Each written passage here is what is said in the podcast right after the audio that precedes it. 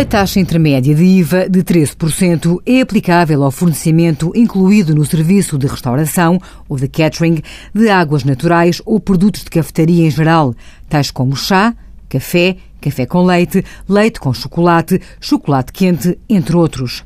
Não é pelo facto de estes produtos virem acompanhado de um pacote de açúcar que, se comprado no supermercado, é tributado a 23%, que a taxa intermédia não se aplica pois o que está em causa é a prestação de serviços de restauração e bebidas.